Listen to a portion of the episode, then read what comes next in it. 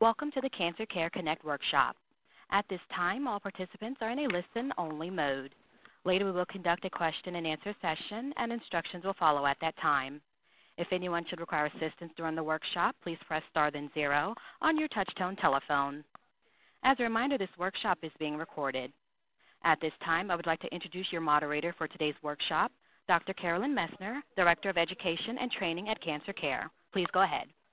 Well, thank you very much, Stephanie. And I, too, would like to welcome everyone to today's program. This is the 10th annual Cancer Survivorship Series, Living With, Through, and Beyond Cancer. And the topic of today's program, which is such an important topic for all of you, is using mind-body techniques to cope with the stress of survivorship. Now, this is a collaborative effort between Cancer Care, the National Cancer Institute, Live Strong, American Cancer Society, Intercultural Cancer Council, Living Beyond Breast Cancer, and National Coalition for Cancer Survivorship. It's a very special program that we offer.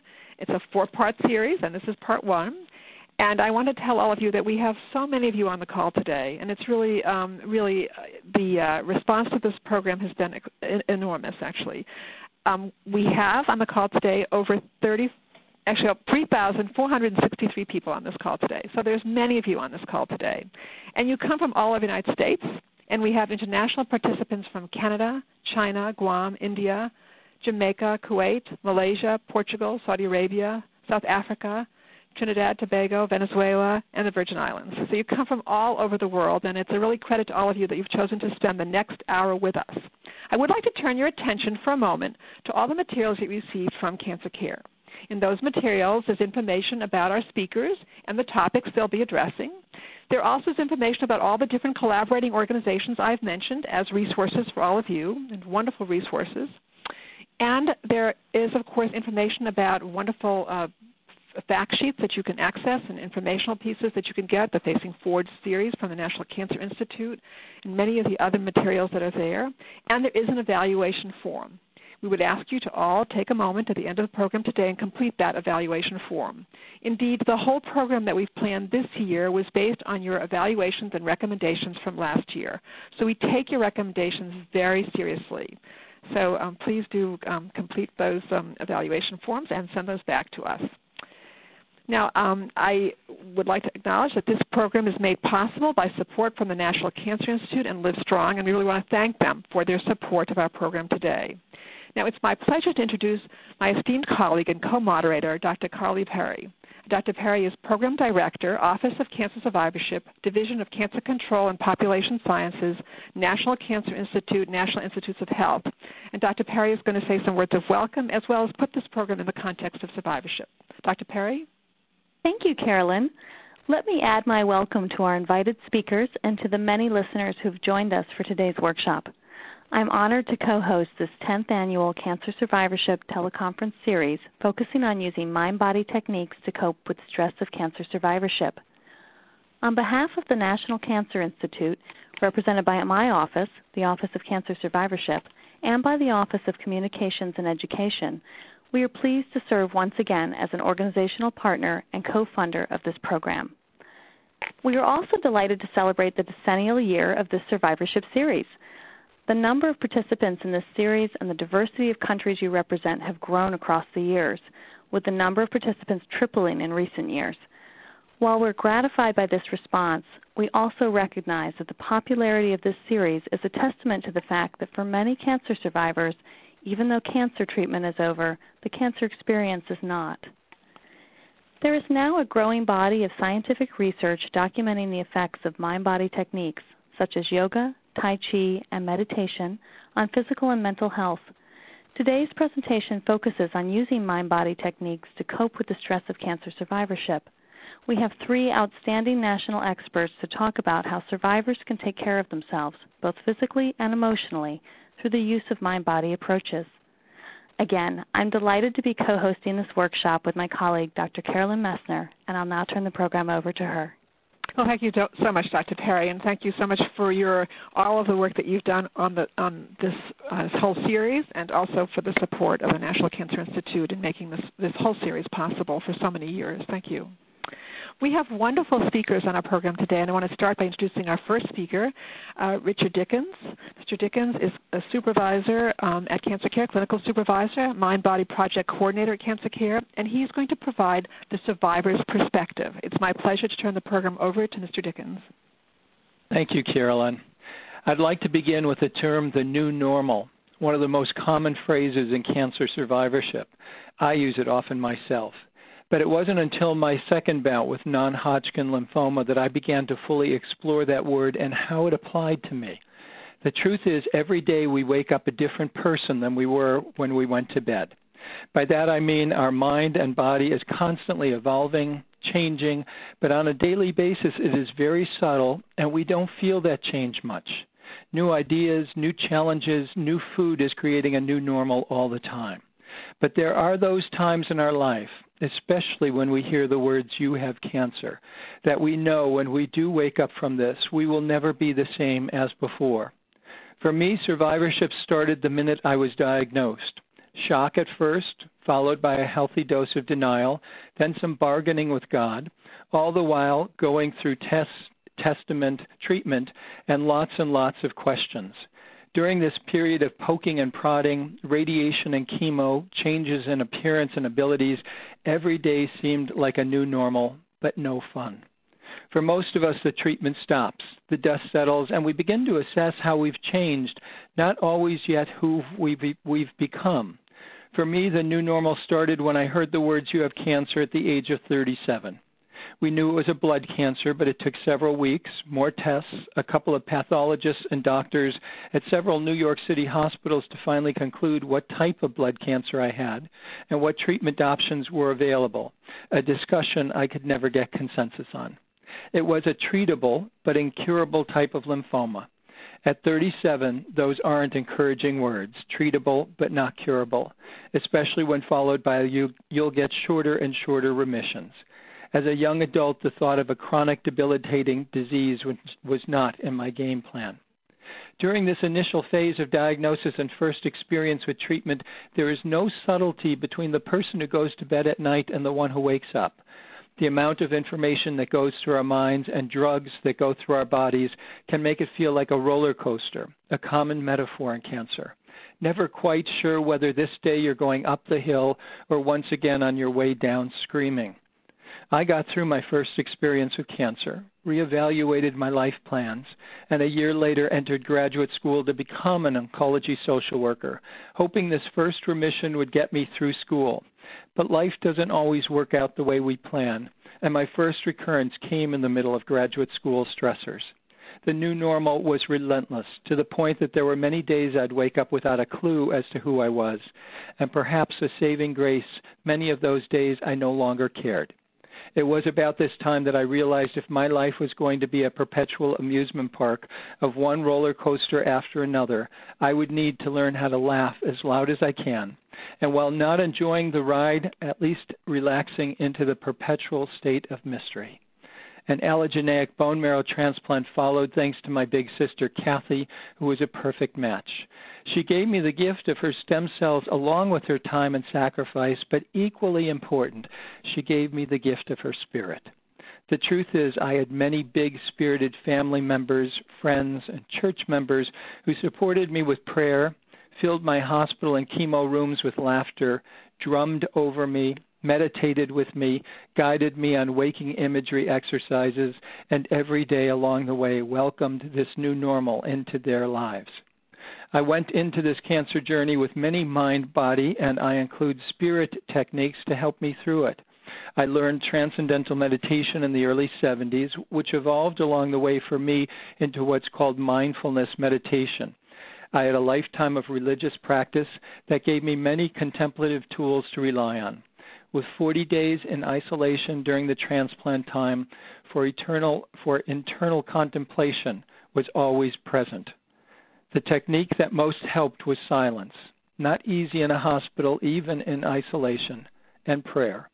A lifetime as an athlete, especially long-distance runner, grounded me in breath, the most profound and simplest of mind-body-spirit techniques, and an active imagination when not terrorizing me with what-ifs could be marshaled into mental daydreams that balanced me with what can be.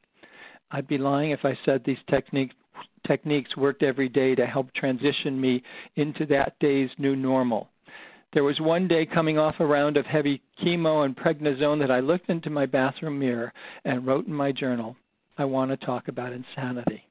There was nothing normal about that day's new normal. More than a decade later, after I recovered and became an oncology social worker, after doctors began to call me cured, after the daily new normal became subtle once again, I began to hear the stories of how all those people who loved and cared for me were on their own roller coaster as a result of my cancer. And I began to find out the many mind, body, spirit techniques they used to get them through the periods of worry, uncertainty, and change. Today is another new normal, as will be tomorrow, and hopefully many more to follow. I'm a lot older than 37. I've been challenged by a number of new crises that made me uncertain of who I was from day to day.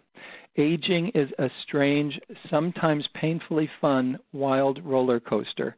But with hope, with techniques to quiet the mind and provide moments of peace, with a childlike wonder at the mystery of life, we can adapt to whatever new normal comes our way. I know because I get to observe as an oncology social worker the resiliency of the human spirit every day as my clients confront terrible situations all the time, finding their own way into their own new normal. I look forward to hearing our speakers and wish each of you great faith, however you define that, a wealth of hope, and mind, body, spirit practices to help you confront the inevitable challenges on your journey. Sometimes the most important change is to realize how strong you are to live fully will always bring new challenges, and with challenge, there will always be a transformation into another new normal. Thank you. Thank you so much, uh, Rick. That was really, really just so um, inspiring to everybody and so poignant. Um, thank you so much for sharing your story with everyone and really helping everyone understand uh, a bit more about how they can apply that to their own coping. So thank you so much. Um, and our next speaker uh, is Dr. Lorenzo Cohen. And Dr. Cohen is Professor and Director, Integrative Medicine Program, Departments of General Oncology and Behavioral Science, the University of Texas MD Anderson Cancer Center. Dr. Cohen is going to address the definition of stress and identify the things that cause stress for you, stressors. He will also talk about ways to recognize the common symptoms of stress and understand the impact of stress on your sense of well-being and the importance of coping with stress. It's my pleasure to turn the program over to Dr. Cohen. Thank you, Carolyn. It's it's a pleasure to be with the group, and, and I think it is uh, such an important topic to be addressing.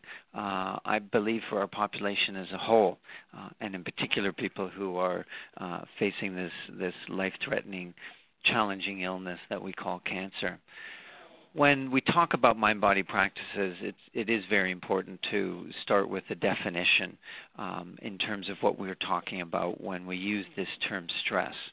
Everyone believes they have a basic understanding of what stress is, and, and we all have stress in our lives to one degree or another.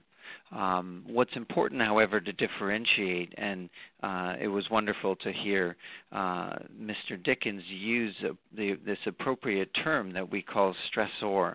Um, stressors are the actual events that we experience that are usually represented by something that is, is challenging, something that, that may represent a loss to the individual, something that often will also represent harm to an individual. And those are uh, the events that you experience. Now, how we respond to that event, how we process that event in our mind, um, and how we cope with that event is this more complex, uh, dynamic thing that we call stress. Really the interaction between a person and uh, his or her life, his or her environment. Um, and so two different stressors, one, one stressor experienced by two different people could result in very different uh, manifestation of what we call stress. And with that said, uh, it's also important to note that the acute stress that somebody would experience in the face of a stressor is very adaptive and evolutionarily it was very important to have what we call a, a stress response uh, which is often called a fight or flight response when you are in a situation of danger or potential harm. And it allows you to actually mobilize all your resources to get yourself into a safer situation. Now the problem is is when that stressor becomes chronic, and then we start experiencing the uh, ill effects that can happen from chronic stress, uh, where where there's uh, long-term relationship problems. You have depression, uh, end up having chronic sleep disruption, uh, aspects of loneliness setting in, etc. Um, and and there's really now been at least in the ha- last half century, if not for about a century, of, of very good research documenting the negative health consequences of the experience of chronic stress. A lot of this has been studied uh, in in more observational uh, models because, of course, within uh, human research, we can't ethically uh, subject people to stress in a, in a standard experimental fashion. Uh, but even in some of these observational studies, we see that individuals who are experiencing more chronic stress, for example, are more susceptible to the common cold. People who are experiencing chronic stress compared to uh, control population, their wounds don't heal as fast. Um, and so the, the stress response from a biological perspective has now become uh, extremely well understood. Um, and again, in an acute fashion, this is very adaptive, where you have an increase in heart rate. Uh, this increase in heart rate will, of course, increase blood pressure. You'll have shallower, uh, more rapid breathing. Again, this is all to mobilize you to to respond to um, historically danger. Uh, now, of course, if if you're sitting at a desk, if you're uh, struggling with with the diagnosis of a life-threatening illness, that that physiological mobilization is actually not uh, adaptive. Um, and so some, of course, of, of the triggers of, of stress has to do with, with the physiological uh, in terms of, of paying attention to respiration, paying attention to uh, heart rate. Um, most importantly, however, is is really looking at uh, how you are interacting with your environment and ensuring that uh, you're engaging all the resources possible to help cope with uh, the stressor that you're experiencing. Um, and the reason that it's so important to effectively cope with these different uh, stressors and the way you're responding to them is again because of this very well-known deleterious uh, physiological effect that stress can have in our lives. Now, where where things can get a bit controversial in the area of, of stress and cancer um, is in the area of stress being an etiological factor, meaning that stress actually contributing to uh, the risk of somebody getting cancer in the first place. And many individuals are able to identify uh, a period of intense stress in their life prior to their diagnosis and look to that as uh, a type of explanatory model for why me um, when you look at the research, however, there is not tremendous support to say that stress can directly lead to cancer. However, there's much more evidence to suggest that stress after a diagnosis of cancer, cancer can be deleterious in terms of um, adapting to the disease, influencing length of survival, influencing aspects of, of quality of life.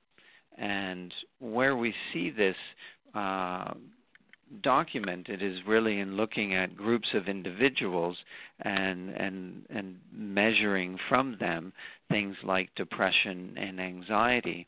Uh, and in many studies, uh, one after another, showing that the patients uh, who are depressed uh, don't do as well. Patients who are highly anxious, anxious don't do as well. And a lot of uh, the medical community will say, well, of course somebody's going to be depressed at different times. And this, of course, is understandable and and needs to be seen as as part of the adaptive process as um, as Rick was saying, it's it's this new normal, uh, and that's something that somebody goes through. But that doesn't mean that there aren't many things that are available to help somebody uh, manage aspects of, of depression, anxiety, and mood disorders. And even though it's a normal reaction, it's a reaction that if it becomes chronic, uh, needs to be managed. And where the most definitive research actually exists in this area is when we start to look at uh, animal models, very well-controlled studies where you can subject um, animals to chronic stress. And you can subject them actually to chronic stress that is at a, a, a psychological level. And the results of these studies are quite telling that the uh, effects of psychological stress can literally get right into the tumor microenvironment and wreak havoc. It really sets up within these animal studies a, uh, a model showing that chronic stress will actually exacerbate progression of disease and that if left unchecked, these animals do very poorly uh, compared to animals not stressed or compared to animals, for example, who are given a beta blocker, which blocks the effects of a stress hormone, uh, specifically norepinephrine.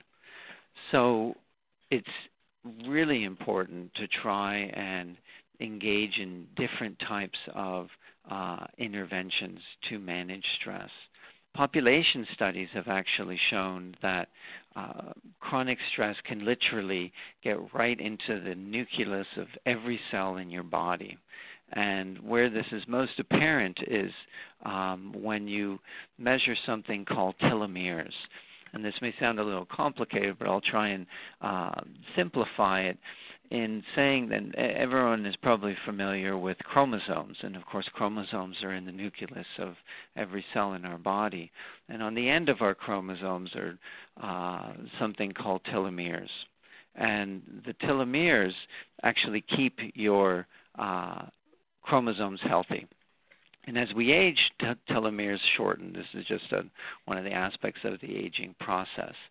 When your telomeres get too short and the cells are continuing to uh, replicate, there can be uh, abnormalities and mutations forming uh, and what's called chromosomal instability. Now, our body has a lot of things in place to to be able to either kill that mutated cell or if it, uh, it, it, undergoes spontaneous cell death, something called apoptosis. Now, what's been well documented is that chronic stress will shorten our telomeres. In other words, chronic stress speeds along the aging process. And so, again, this is something that, that I believe is particularly relevant for people experiencing uh, a, a life-threatening illness like cancer. But everyone in our society really needs to start engaging in different interventions to help combat the chronic stress that we all experience. And these types of programs can be uh, what one could call very conventional in nature, uh, working with a psychotherapist, working with a psychologist uh, in the area of cognitive behavioral therapy that has been shown to be helpful. Uh, and I won't go into too many of the details of, of the outcomes. Uh, this can also be done in, in group or an individual.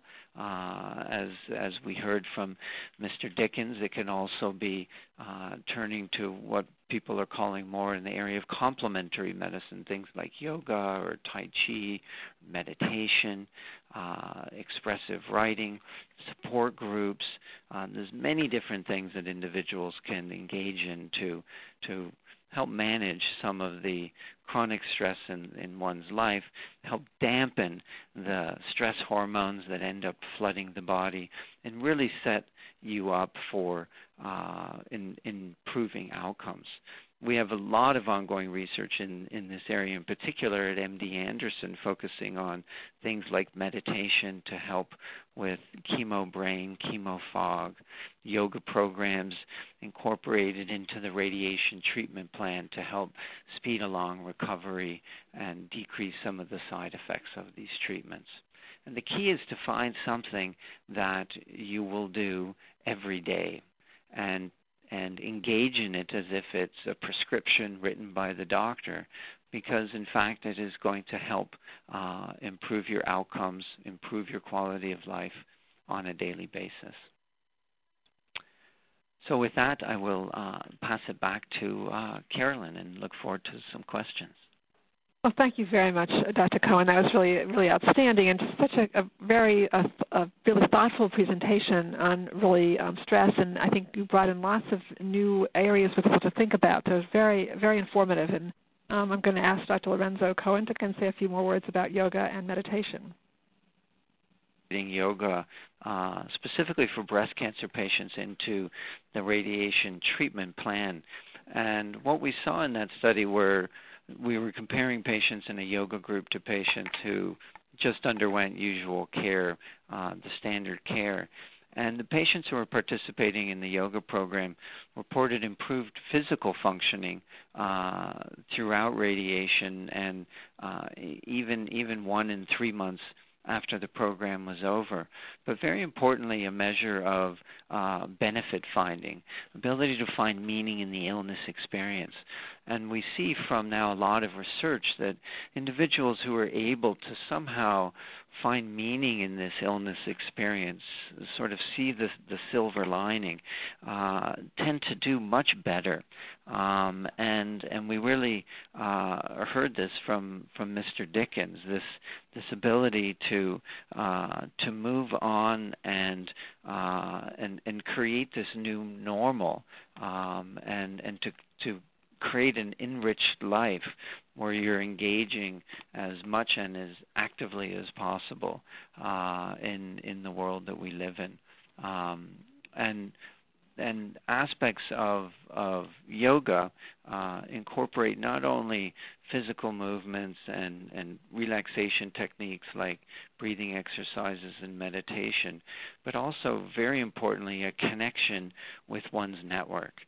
And I believe this is one of the most uh, underappreciated areas, uh, yet that is critically important, is this feeling of connection uh, with with one's network, um, and and really the uh, the healing benefit that can come from that. Um, and I believe that a lot of these mind-body techniques uh, have that as, as a basis, really getting in touch with oneself, which will ultimately allow you to become more connected with others, which is extremely healing in nature. Excellent. Thank you. And actually now setting the tone for Dr. Um, David Spiegel, our next speaker. Dr. Spiegel is the Jack Lulu and Sam Willson Professor in the School of Medicine, Associate Chair, Department of Psychiatry and Behavioral Sciences, Stanford University School of Medicine. Now Dr. Spiegel is going to discuss really using mind-body techniques to cope with stress, um, to focus on specific stressors versus feeling generally overwhelmed. And also he's going to talk about stress management tips and the nuts and bolts of that. So I'm going to turn this program over to Dr. Spiegel. Well, I, I was uh, delighted to hear the talks by uh, Rick and, uh, Dickens and Dr. Cohen um, telling us how uh, life with cancer is a roller coaster ride and how there can be some wear and tear on that ride. And one thing about the roller coaster metaphor that I think helps us understand stress is that life always has its up and ups and downs. It has its wakeful periods and its sleepy periods. And in fact, the way we handle stress uh, is to go through these shifts in mental state. Um, it will be no news to anybody on this call that the body affects the mind. Everybody on this call has had their minds affected by problems in their body, by the treatments that they're undergoing, um, by the physical signs of anxiety when they think about cancer. Um, but way, what may be better news is that the mind really does control the body.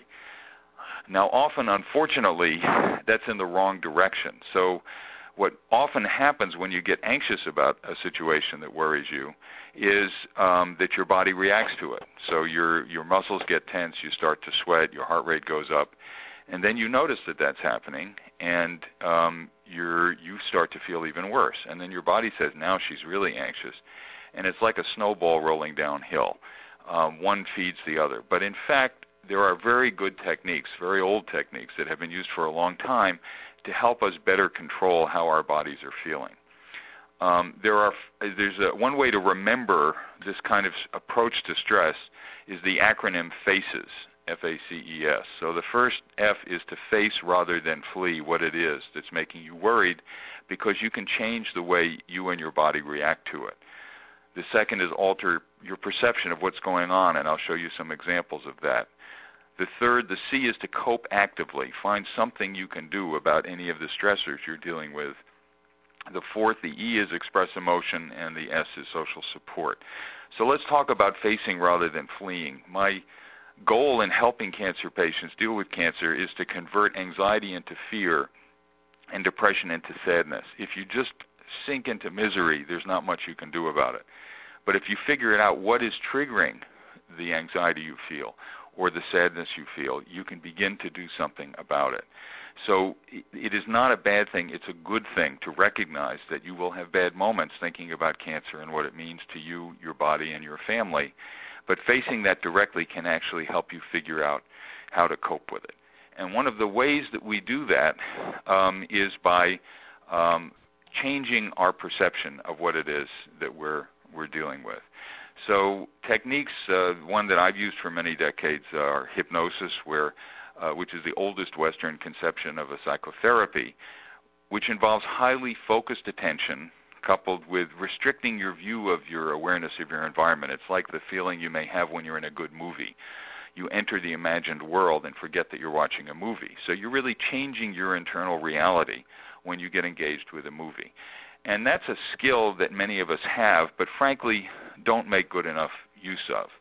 So I'll ask you now to do a little thought experiment, and uh, it, I'm, not, I'm not hypnotizing all 3,400 people on the phone, but just try this experiment and see which of the two conditions feels better to you.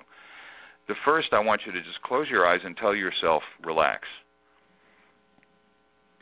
and see how that feels. And now leave your eyes closed and tell yourself, float. Now I want you to think about which of those two conditions, you can open your eyes now, you felt better.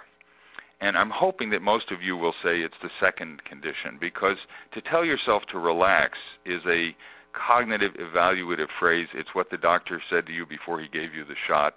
Um, when people tell me to relax, I get nervous.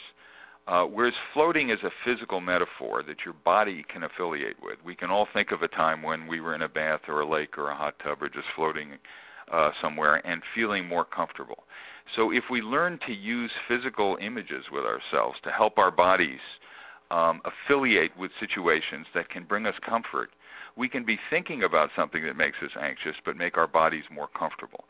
And one particular way that's important for cancer patients involves pain control because uh, we know that the strain and pain lies mainly in the brain, that most of the time the amount of pain we feel has more to do with how we're reacting to it uh, than how intense the physical signal is. Many cancer patients, every time they get a new ache or a pain, they think, oh my God, it's a metastasis, the cancer is getting worse.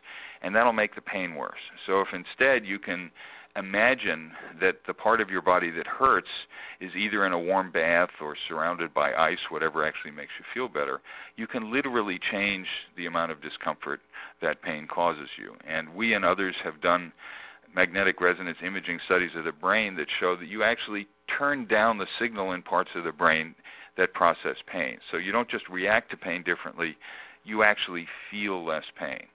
So we have much more ability to control our physical level of tension and the amount of discomfort in our bodies than we usually give ourselves credit for. There'll be times when you'll feel bad, but there can be times when you can really manage it in a way that makes you feel more comfortable while you're dealing with the problems. Now that gets to the next, to the C, coping actively. It's important that you focus on specific stressors, not just feeling miserable. Um, because if you just feel overwhelmed, you add to your sense of helplessness and you don't get anywhere. On the other hand, if you say, well, you know, the worst part of this situation, so one typical example in dealing with stress is waiting for the results of a scan. And many of my patients tell me that that's worse than actually getting the results, even if it's bad news. And the reason is that you don't know what you do. You'll do. You feel helpless. So I advise people to say, okay, if I'm waiting for the results of this next test, what am I going to do if it turns out one way, and what am I going to do if it turns out the other? So if it's good news, I'll go out and get drunk and have a good time. If it's bad news, here's the next thing I'm going to ask my doctor to do, and here's how we're going to make decisions about the next steps in treatment. So you become more active in dealing with the stress. Also, learn to think in more or less terms, not all or none. Um, we've all had many good and bad things happen in life, and cancer can be one among a number of them. If you think, I've got cancer, my life is over, there's nothing you can do. But you all know, being on this call, that your life isn't over. And that if you can see problems as bigger or smaller, but not absolute, uh, they will, in fact, be less overwhelming, and you can find some aspect of the stressor you can do something about.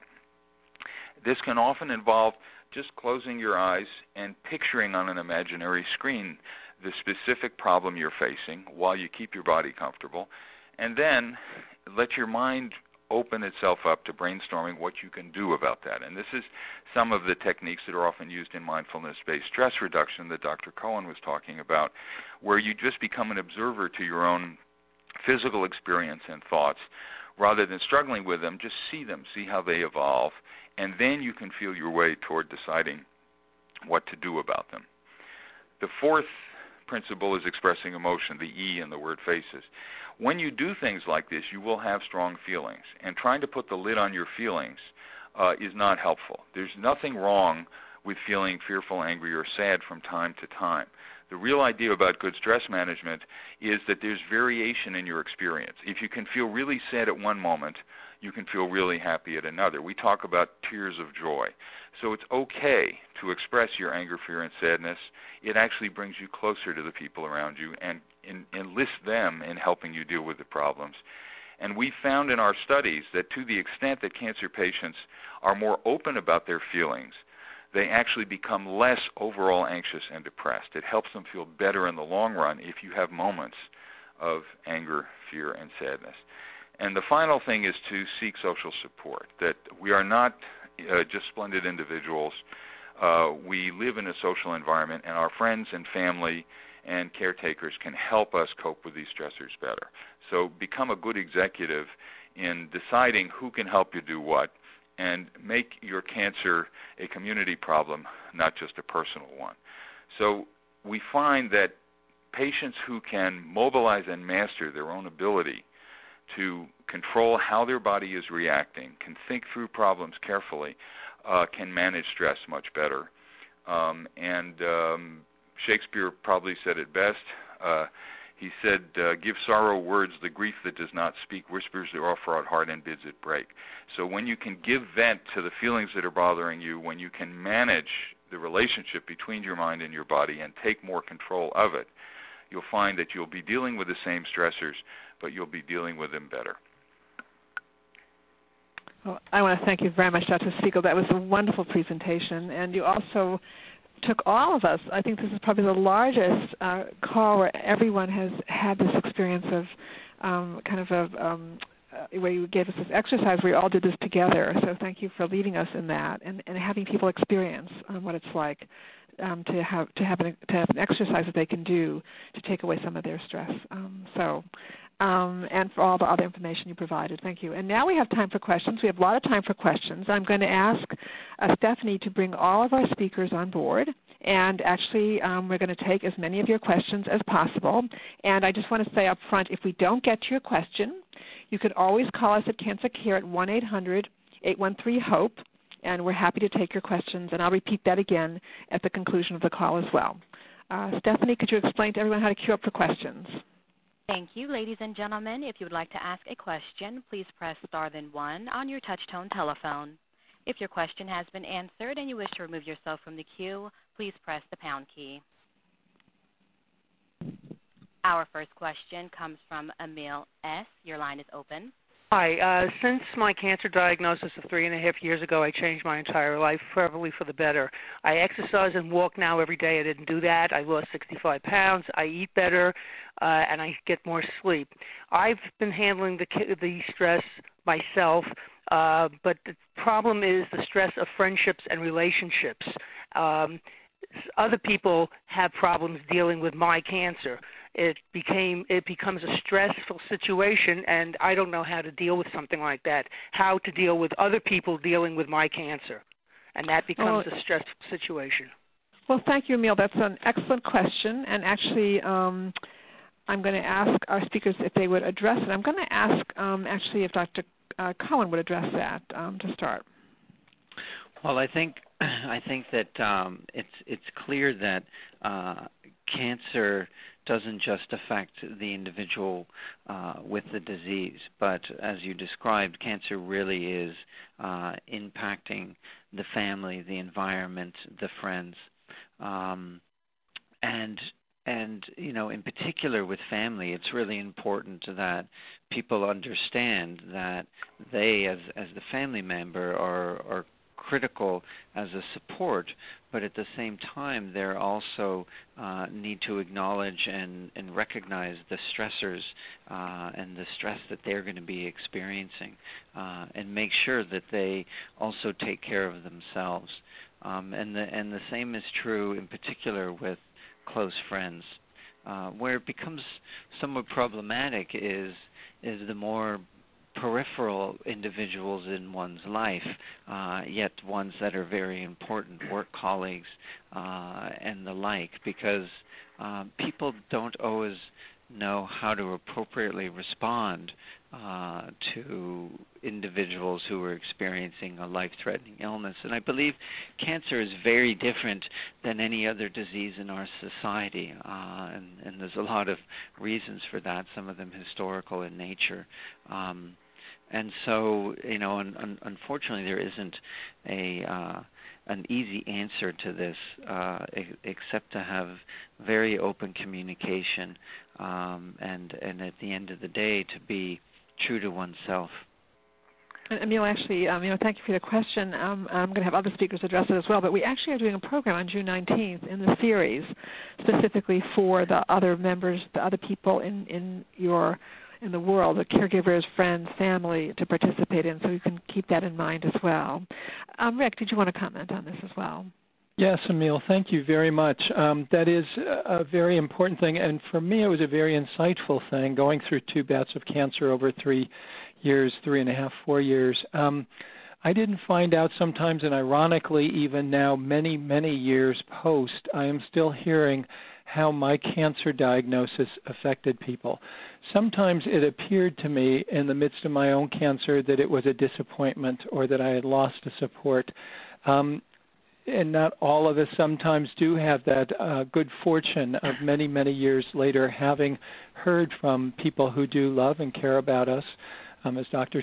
Cohen said, colleagues or um, also people in our family and friends but cancer does affect many different people, and there's a variety of reasons that people do respond sometimes in a way that isn't most helpful for us.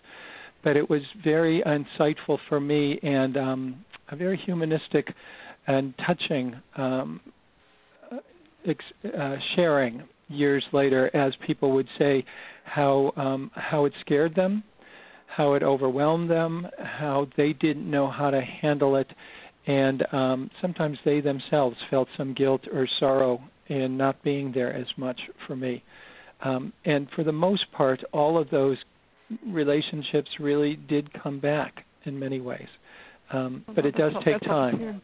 That's helpful to hear. And Dr. Spiegel, did you want to comment? Uh, yes, I, I, you're obviously a very strong person, and, and what you're doing is a very important lesson for others. That when you've got cancer, you've got to go into training. Do what your grandmother told you to do. Eat well, sleep well, get plenty of exercise. Help your body prepare itself to deal with the illness.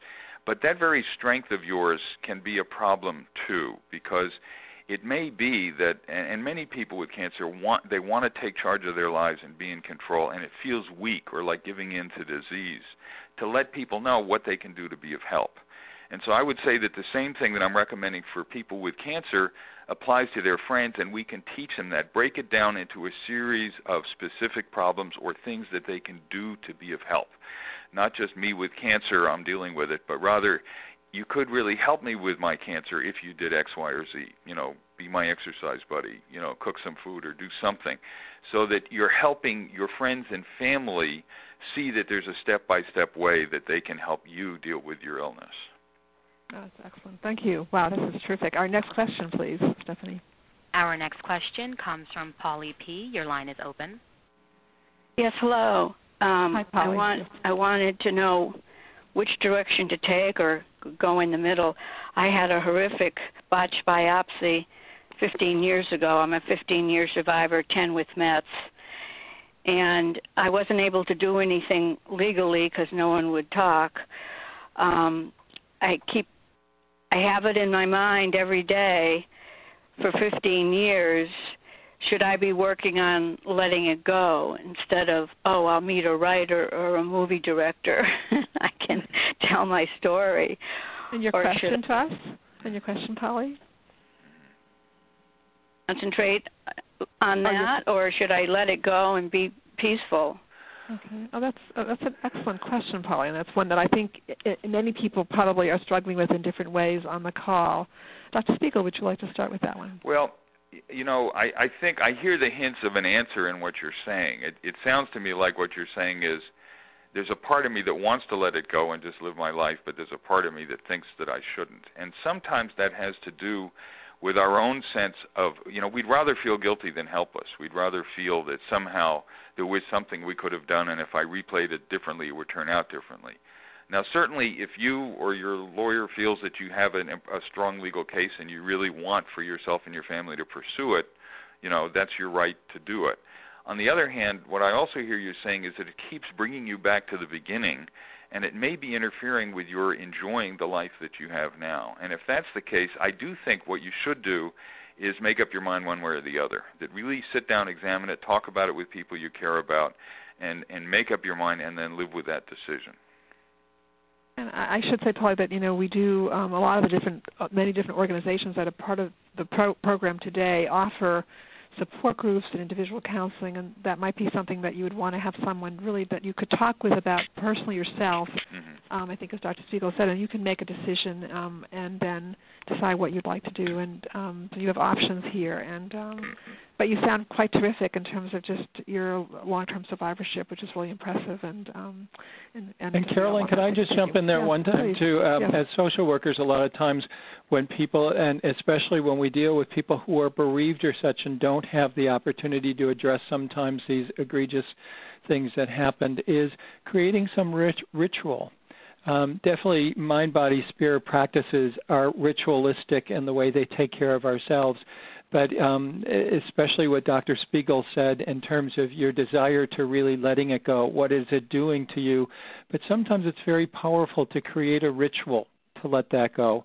I've worked with people who have many different types of ways of doing that, writing a letter to the person um, and sending it off or um, burning it or something like that buying flowers and placing them where there was some suffering or pain maybe. But there are so many creative ways and oftentimes a mental health professional might be able to help you to create a ritual to let this go. Excellent. That's excellent recommendation. Thank you. Okay, our next question. Our next question comes from Mary W. Your line is open. Thank you. This is a wonderful presentation. Particularly, I've enjoyed hearing Rick's firsthand experience. But my question is for Dr. Cohen about the study on animals and stress. I thought you said they used beta blockers, norepinephrine. Have they tried this in human studies? That, that's a very good question. So uh, just to be clear and very brief on what was uh, done, you know, a group of animals are exposed to stress, a group not exposed to any stress, um, and then they took a group of animals exposed to stress and gave them a beta blocker, uh, and specifically propranolol, which is very common beta blocker to help people with cardiovascular related issues. Um, and propranolol in particular blocks a stress hormone called norepinephrine. And there are, are these receptors actually on, on cancer cells. Um, and found that it really had dramatic effects on the on the on the decreasing the effects of stress, both in ovarian cancer animal models, breast cancer animal models, and so there has not been, however, a formal clinical trial. In other words, taking a group of, for example, breast cancer patients and putting half of them on propranolol and half of them on beta block uh, uh and on placebo and following them for a number of years. Uh, there have been what you would call more observational studies uh, where we looked at, at, at MD Anderson, in fact, a number of uh, patients with breast cancer who were taking beta blockers and compared them to patients who weren't. And in fact, the, the women who were on beta blockers had better outcomes. Now, I believe it is, is definitely premature to be prescribing uh, beta blockers for individuals with cancer until we have a better understanding of the potential harms that could come from uh, being on beta blockers for a chronic period of time uh, and, and the potential benefit. However, what it highlights, I think that's very important, is that we need to engage in practices, as we've been discussing on this conference that decrease the flooding of our body with stress hormones. And some of the things that Dr. Spiegel described, uh, all of them, in fact, will have this beneficial effect on regulating our stress hormones. And we know that a dysregulation of stress hormones uh, can lead to worse outcomes. And so our, our knee-jerk response is to tend to go for the easy fix, to just to take a pill, and we see this often with, uh, in, instead of fixing our diets, that we want to just take a nutritional supplement, which usually results in more harm than benefit. And instead of getting out there and exercising, taking a pill that would mimic the effects of exercise would be uh, much easier. But there really are no shortcuts, I believe. Uh, and, and there's always going to be potential risks and side effects uh, of taking biologically active agents. And there are no negative risks, no negative side effects of meditation, of hypnosis, uh, of, of calming and relaxing the mind and uh, living in the moment.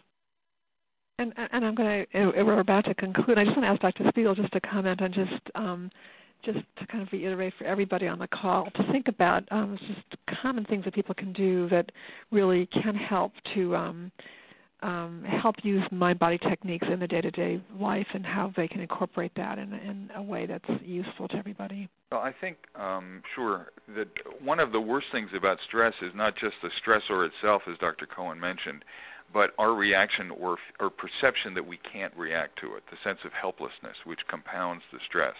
So cancer presents us with a series of problems, but they're all things about which we can do something. And these mind-body techniques can be very helpful in giving you a greater sense of control over how you think about the problem, how you picture it, how your body reacts to the problem, and what you can do about it. So if it's self-hypnosis or mindfulness or breathing or other techniques, it's a matter of saying, you know what, I can get better at helping my body manage its reaction to the stress of cancer and its treatment, and I'm going to learn to do it.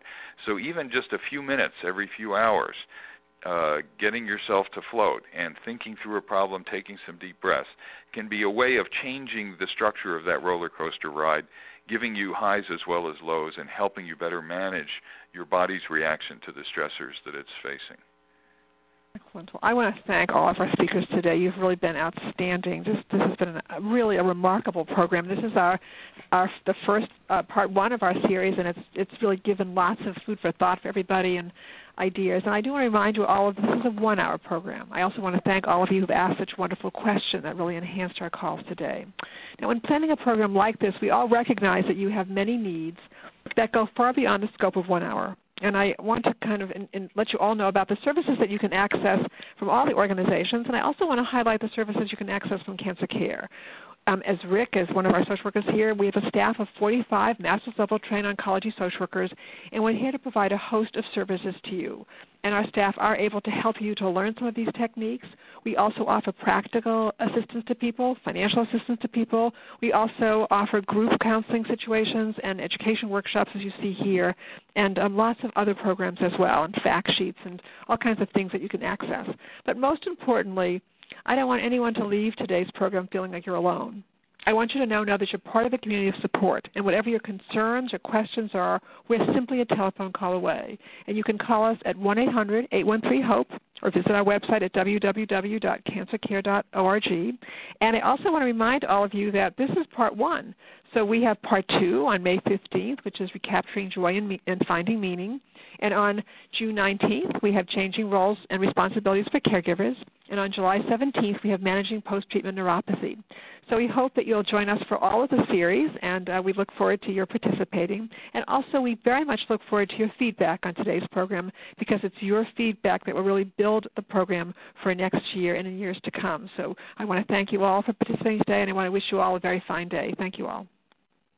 Ladies and gentlemen, thank you for your participation. This concludes the workshop. You may disconnect and have a wonderful day.